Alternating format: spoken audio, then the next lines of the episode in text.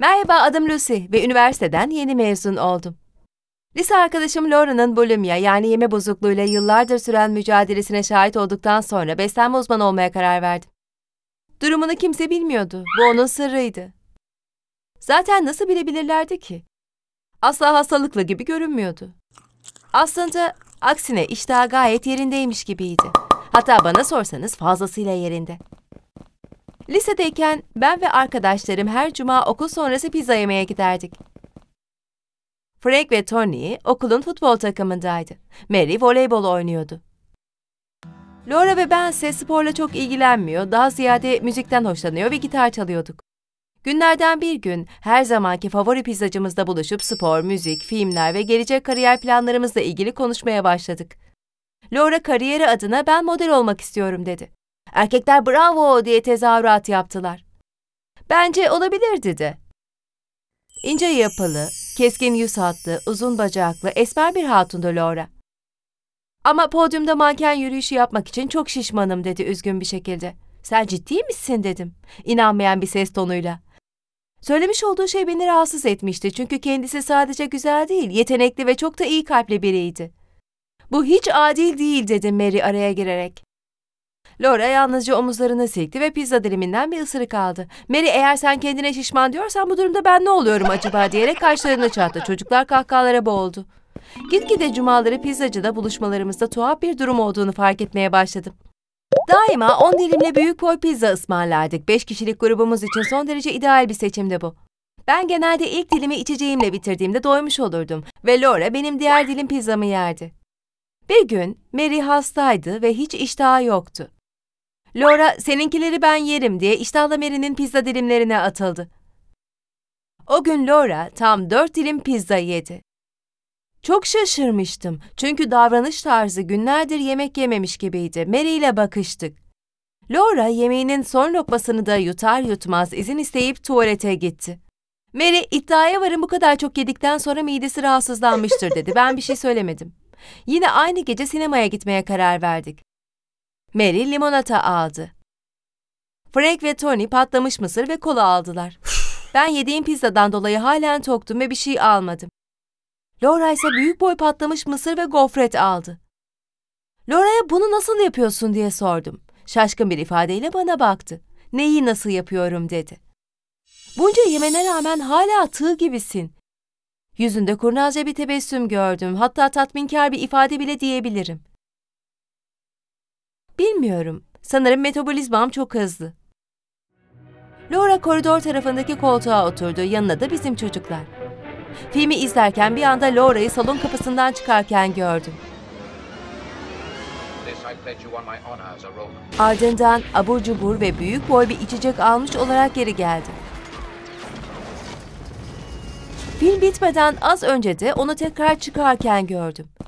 Filmden sonra Laura ve ben eve beraber yürüdük. Zaten sinemadan da çok uzakta oturmuyorduk. Mary ve çocuklar otobüste gitmişlerdi. Hazır yalnız kalmışken Laura, sen iyi misin diye sordum. Bakışlarını kaçırarak tabii, niye iyi olmayacakmışım ki dedi. Eve vardığımızda şehrimizdeki hastanede hemşire olarak çalışan anneme yeme içme bozukluğunun belirtilerinden bahsetmesini istedim. Annem bana endişeli bir şekilde baktı. Bunu niye öğrenmek istiyorsun dedi. Ben Laura'da yeme içme bozukluğu olabileceğinden bahsettim. Gördüklerimi anlattım.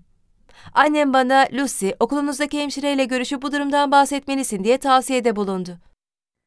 Laura ile ortaokuldan beri süren arkadaşlığımızı bozmamak için durumu onun yüzüne söylememeye karar verdim. Annem haklıydı. Durumu birine mutlaka anlatmalıydım. Hafta sonunda olduğumuzdan okul hemşiresiyle pazartesi günü konuşmaya karar verdim. Cumartesi öğleden sonra Mary bana mesaj atıp Laura'nın hastaneye kaldırıldığını söyledi. Annemle hemen hastaneye gittik. Laura'nın ailesine ne oldu diye sordum. Annesi ağlıyordu. Babası üzgün bir şekilde vücudu susuz kalmış ve kalbinde de ritim bozukluğu var. Kalp atışları da normal değil dedi. Şaşkına dönmüştüm. Bu yaşta kalp problemi mi? Anlayamıyordum. Bununla beraber teşhisin de ne olduğunu öğrenmek istiyordum. Durumu tam olarak anlamalıydım. Peki iyi olacak mı diye sordum. Babası Laura'nın biraz dinlenmeye ve iyi beslenmeye ihtiyacı olduğunu, daha sonra bir şeyinin kalmayacağını söyledi. Laura 83 günlük hastane sürecinde pizzacımızdaki cuma buluşmalarımızı kaçırdı. Aynı zamanda Tony ve Frank'in futbol maçlarını da kaçırdı. Ayrıca okul gösterisinde gitar çalma şansını da yitirdi ve en önemlisi hepimiz mezun olduk ama o olamadı.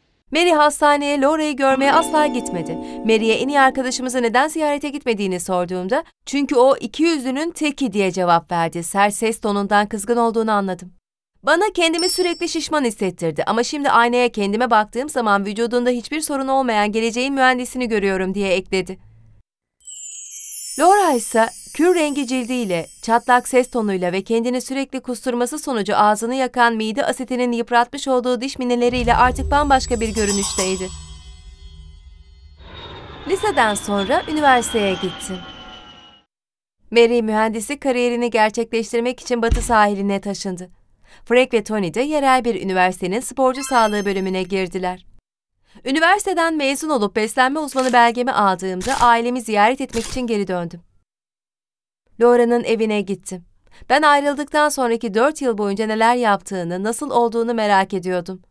Kapıyı açtı, yüzünde kocaman bir gülümsemeyle bana sarıldı. Lucy seni çok özledim dedi. Sesi oldukça huzurluydu. Çok iyi görünüyorsun dedim. Yalan söylemiyordum. Biraz kilo almıştı. Saçları ve cildi adeta parıldıyordu ve sesi normale dönmüştü. Ancak vücudunda iyileşmeyecek bir sorun olduğunu da itiraf etti. Hafifçe kalbim çok zayıf dedi Laura. Artık aşırı efor sarf edemiyorum. O yüzden de yeni bir hobi edindim diye ekledi. Duvardaki bir resmi göstererek gururla benim eserim dedi. Çok güzel olmuş. Zaten her zaman sanatçı bir yanın vardı Laura dedim. Onu artık gitar çalamadığımı ve bir klinikten iş teklifi aldığımı söyledim. Yetişkin insanlardaki yeme içme bozukluğu konusunda uzman bir klinikti. Bana baktı. Kocaman kahverengi gözleri biraz yaşlanmıştı. Hep biliyordun değil mi? Elini ellerimin arasına aldım ve eski dostuma yeniden kavuştuğum için o kadar mutluyum ki dedim.